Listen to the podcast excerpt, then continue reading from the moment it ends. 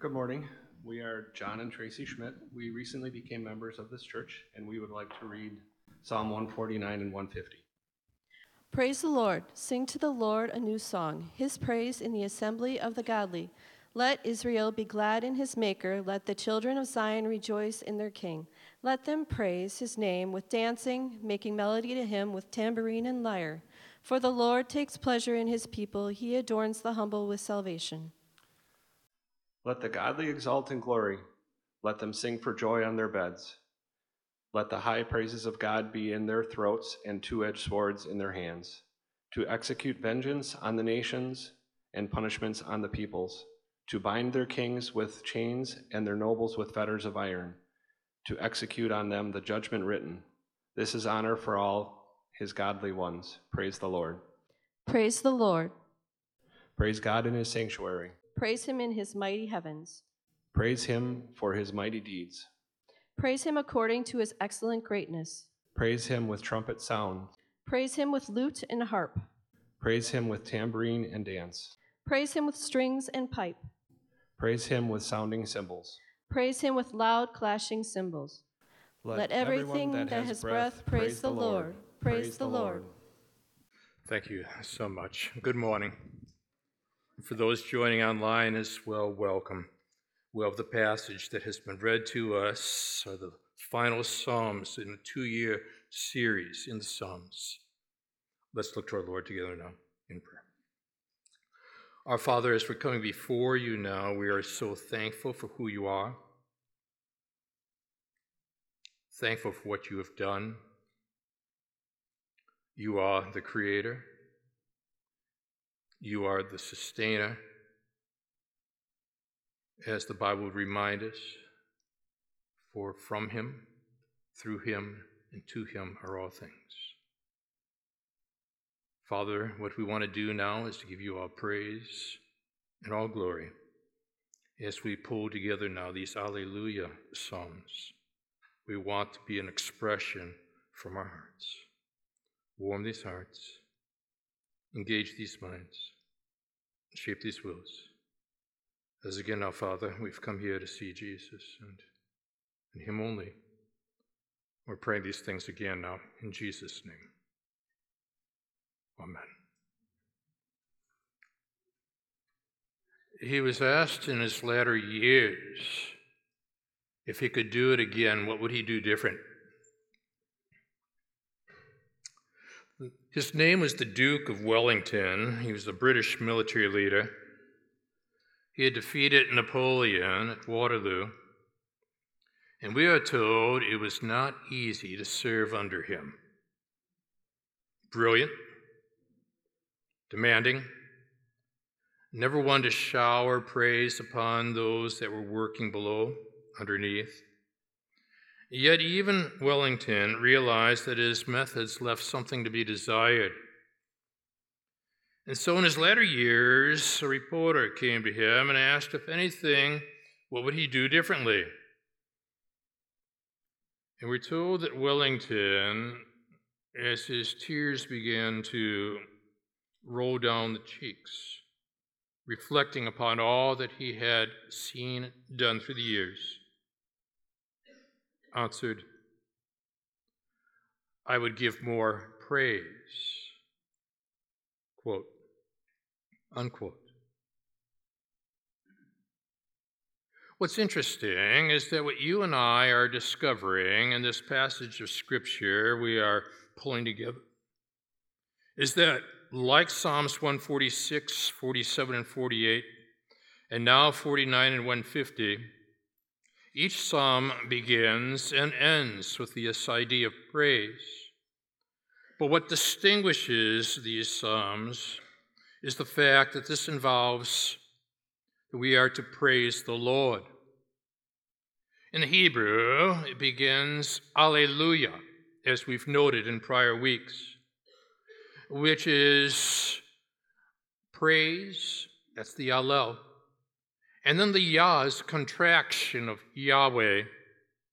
And so we are praising the Lord. And this stands out now because what we have to do is to fill in the blank where, where the Duke perhaps was given opportunity to be able to talk about praise, but something more needs to be expressed. Uh, perhaps we need these words Who else would rocks cry out to worship? Whose glory taught the stars to shine? Perhaps creation longs to have the words to sing, but this joy is mine. With a thousand alleluias, we magnify your name. You alone deserve the glory and the honor and the praise. Lord Jesus, this song is forever yours. A thousand alleluias and a thousand more. Because each of these psalms begins and ends with Alleluia, what I thought we would do is to develop for our study this morning four significant distinctives that mark a life of Alleluia, that help us to better find ways to worship our Lord. Out of chapter, shall we say, Psalm 149, 1 through 4, as you and I, as we begin and end with Alleluia in and through our lives. I want you to note, first of all, the corporate worship, the corporate worship our Lord deserves. Notice how this begins. In the Hebrew, Alleluia. Then it begins to develop the whole idea of what a life of Alleluia is all about. And so you and I are, though, then told this sing to the Lord a new song. Now, as we've noted in prior weeks, you will not find in the scriptures sing to the Lord an old song. And so we asked ourselves the question, but why? And the reason is this that whenever a conqueror had made his way into new territories and was the victor, new roads would be established so that from his capital site he would be able then to move onward and outward into these new territories. But with new territories came a new song. Simultaneously with the engineering of these new roads, somebody would be commissioned to compose a new song in honor of the conqueror and his conquest. Now, the best perspective that we can develop on the whole matter of singing the new song to the Lord, moving from that historical reference to the biblical theology, comes out of Psalm 40 where the choir master, a psalm of David, pens these thoughts for you and for me. I, I waited patiently for the Lord. He inclined to me. He inclined to me and heard my cry. And so, right now, as you're pondering this, and there's a cry in your heart, Maybe you're in a spiritual state, emotional state, and you're trying to find your way out. He inclines his heart to you, and he hears your cry. Notice what the psalmist says in Psalm 40. He didn't merely hear the cry. He drew me up from the pit of destruction out of the miry bog. That's not all. Set my feet upon a rock, making my steps secure. It's beautiful. Psalm 40. But then, in Psalm 40, verse 3, he goes on, He put a new song in my mouth, a song of praise to our God Many will see and fear And what's the result? Put their trust in the Lord. The person who lives a life of hallelujah is a person who's the composer of the new song. You find new mercies when you're facing new challenges. You find new mercies when you are dealing with new dynamics of relationships and new jobs, new health concerns.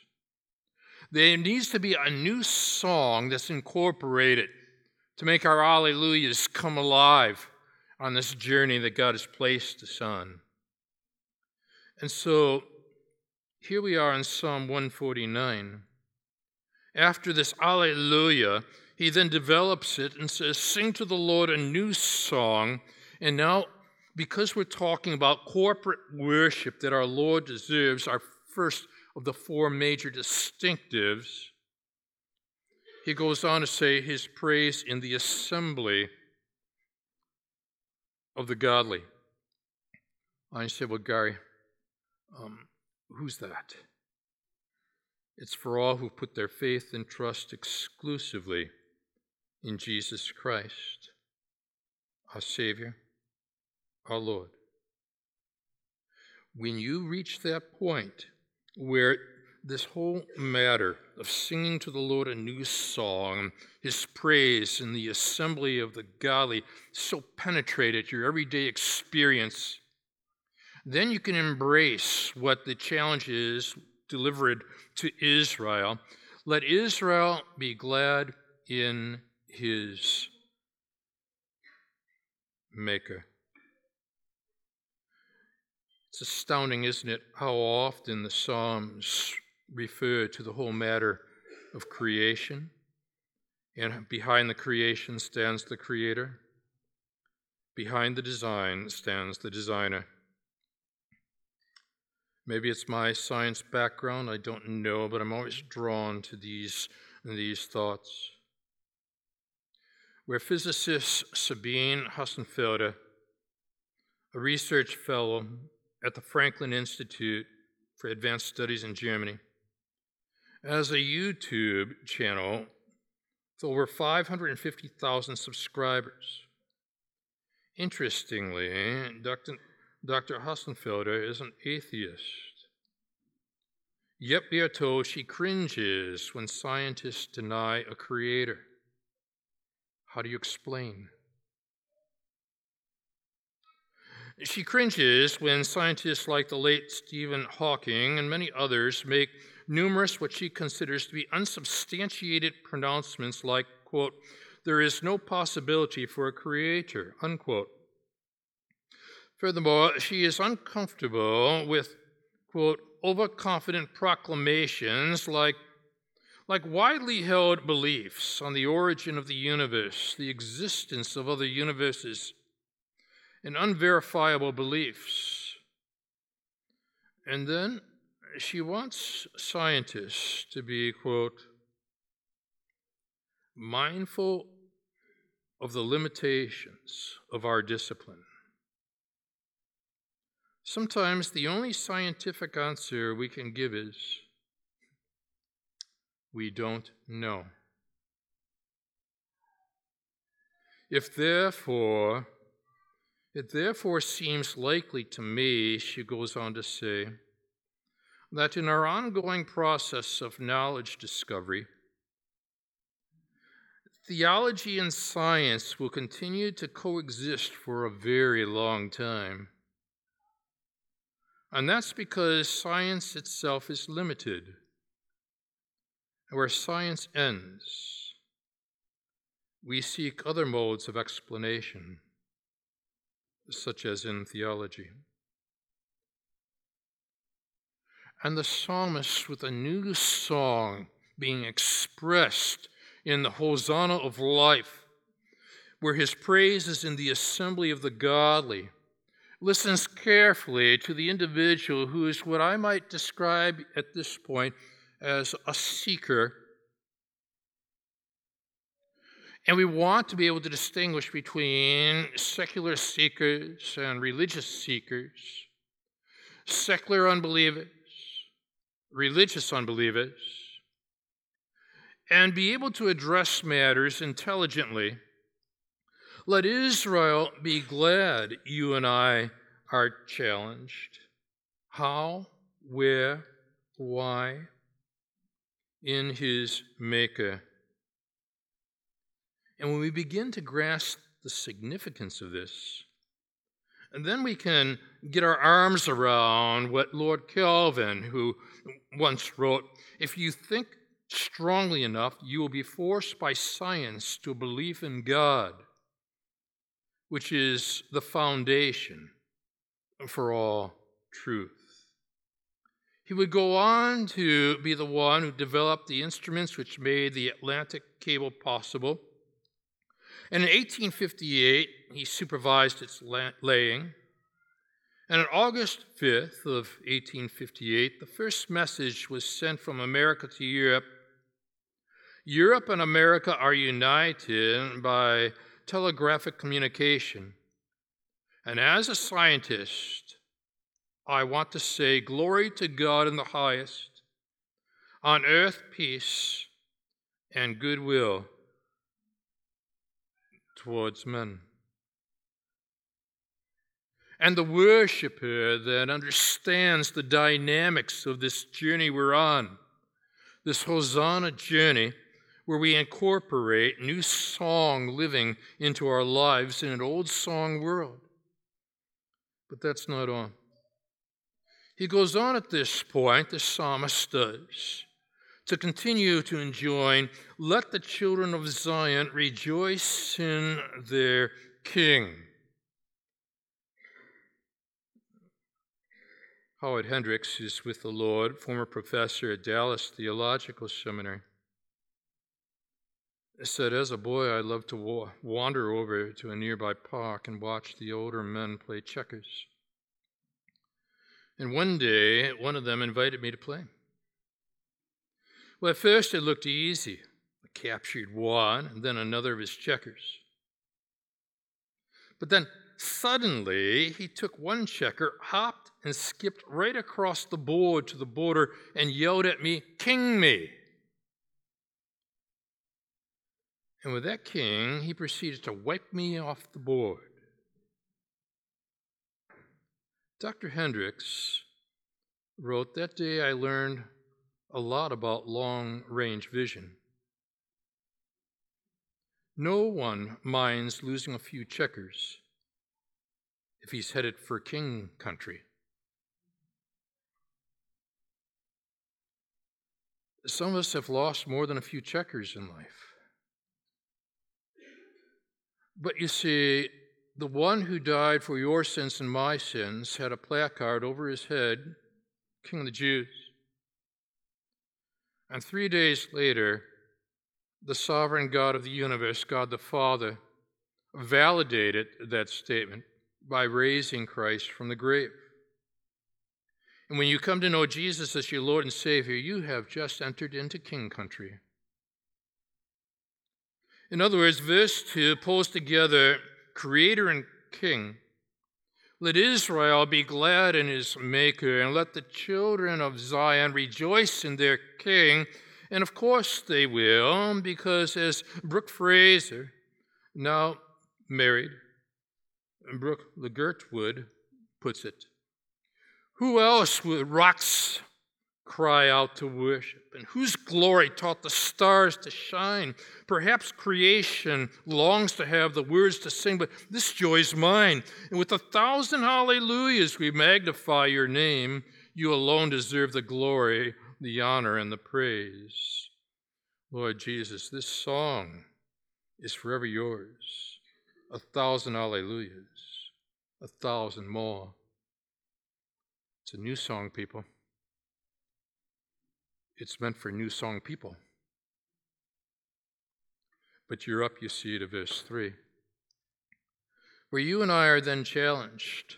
Let them praise his name with dancing, making melody to him with tambourine and lyre.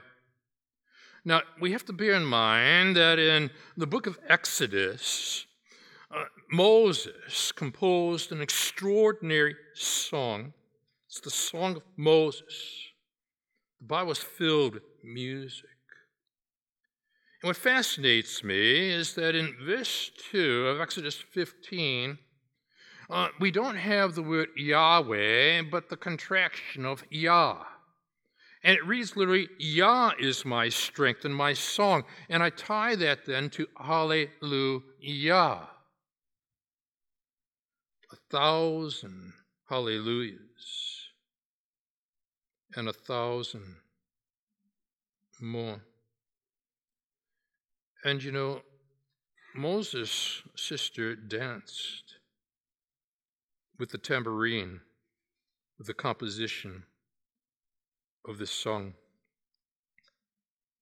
Robin Jones Gunn uh, writes of such a dance.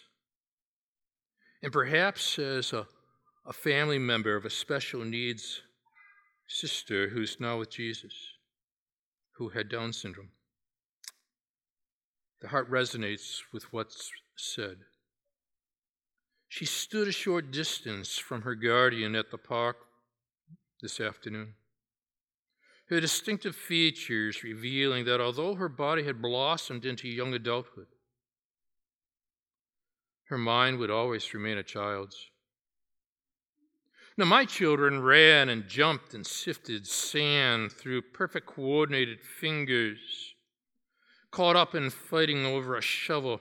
They didn't notice when the wind changed, but she did. She did where an autumn wind, spinning leaves into amber flurries, made its way to her. I called my son, jostled my daughter. Time to go. Mom's got a lot to do. My rosy cheeked boy stood tall, watching with wide eyed fascination.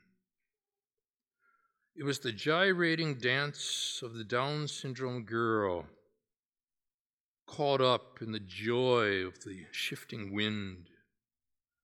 As she scooped up leaves and showered herself with a twirling rain of autumn jubilation. With each twist and hop, she sang deep. They were earthy grunts, but they were canticles of praise meant only for the creator of this world, whose breath causes the leaves to tremble from the trees. Hurry up. Let's go. Seatbelts on. I start the car, but in the rearview mirror, I study her one more time through misty eyes. And then the tears come. The tears are for me for I am too sophisticated to publicly shout praises to my Creator.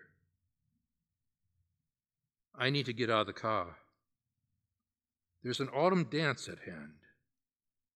I need to dance before the Creator.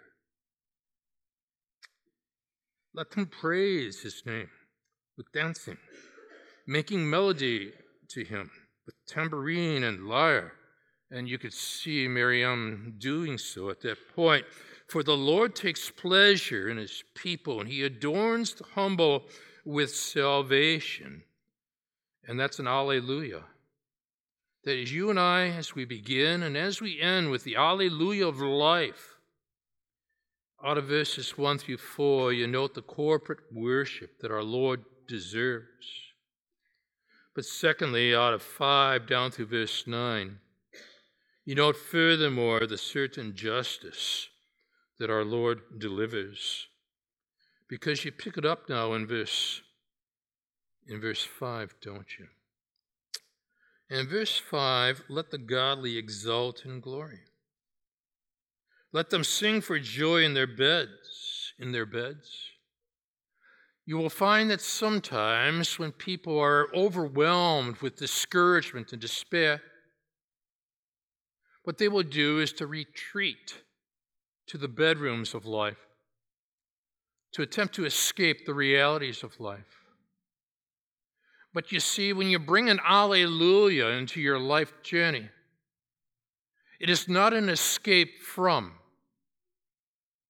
You know, it's rather an enlistment with, a re engagement, where it's time now to take on life once again as you uplift that loved one to the Lord, as you, as you deal with the challenges of life, but you do so because of the shed blood of Jesus Christ who died on your behalf, and where you will find at the cross of Jesus Christ justice and grace. Find, find a meeting point where in verses 6 and 7 let the high praises of God be in their throats, and two edged swords in their hands. And you say, Gary, two edged swords. How am I to how am I to understand that? But when you and I examine very carefully the scriptures, such as Hebrews 4, verse 12, and maybe as well Revelation 19, we got a better understanding of this matter of the sword. Oh, Jesus told Peter, Put away your sword when he saw the soldiers coming. But in Hebrews chapter 4, verse 12, it's time to take out the sword. For the word of God is living and active and sharper than any two edged sword not to be outdone in Revelation chapter 19, verse 15. In that final day, from his mouth comes a sharp sword with which to strike down the nations, and he will rule them with a rod of iron. And now, what we will find here in Psalm 149 is that the informing theology of the book of Revelation unfolds for you and me. We notice the TOs here, verse 7 to execute vengeance on their nations, punishments upon the peoples, to bind their kings in chains and their nobles with fetters of iron, another TO, to execute on them the judgment written. You say, Whoa. I love the idea of a God of grace. You're talking here a God of justice. But then R.C. Sproul has something to say, where he wrote, God is never obliged to treat all men equally. Don't ever ask God for justice. You might get it.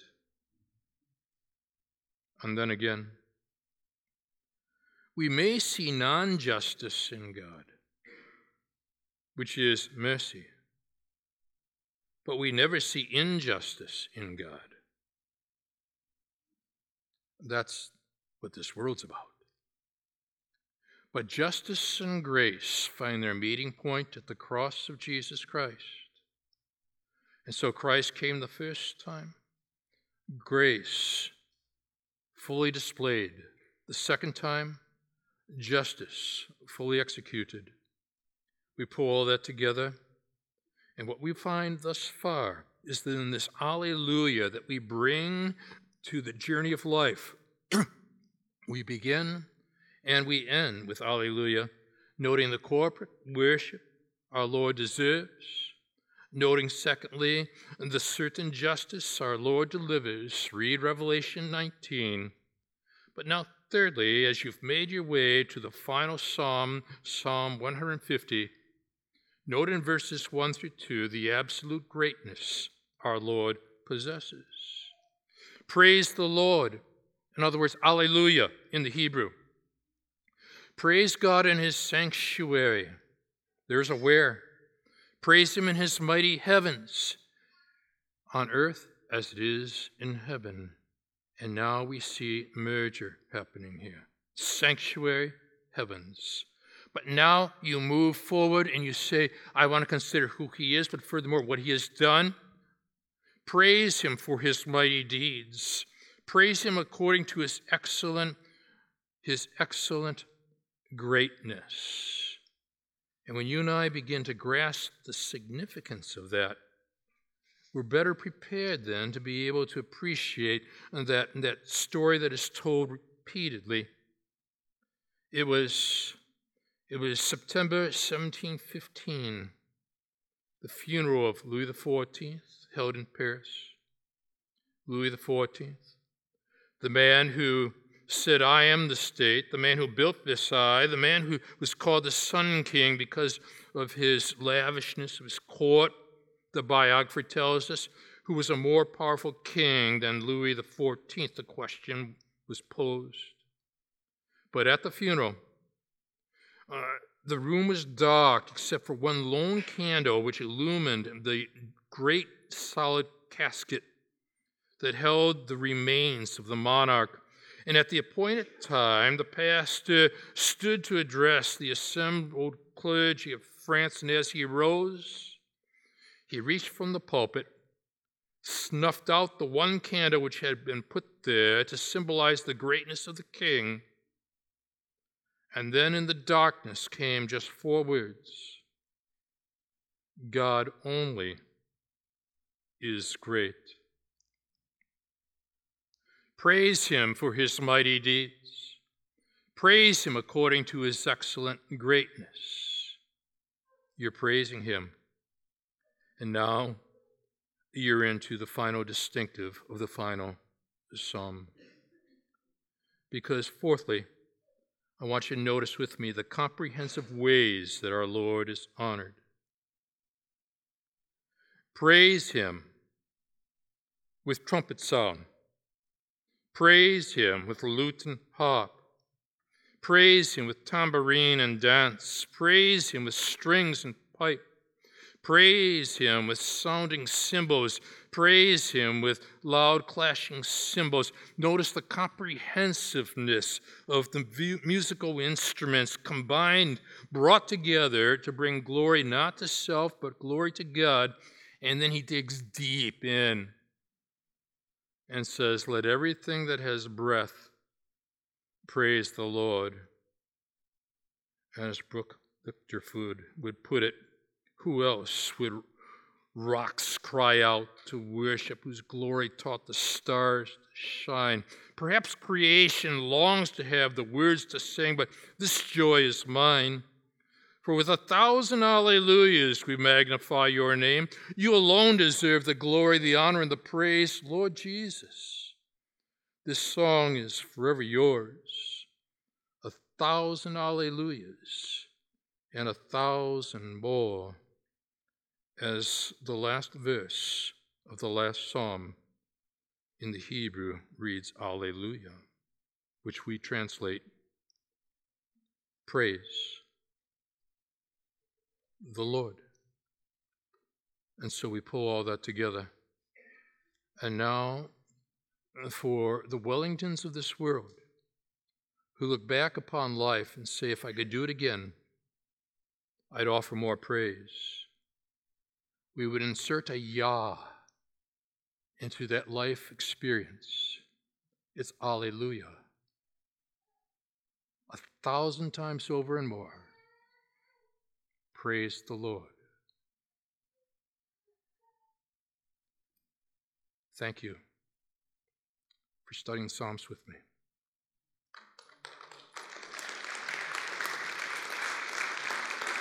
Let's stand together.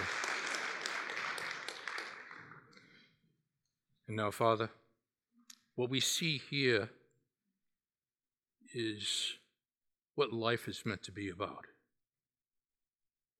We bring the Yah to life. It's an Alleluia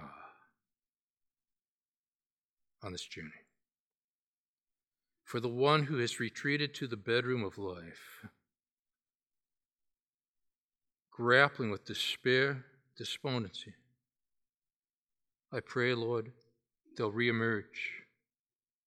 It's time to engage life because the second member of the Trinity engaged life by going to the cross to give us life as he died for our sins. And all we can do is to say, Alleluia. Praise the Lord. In Jesus' name, Amen. God bless you.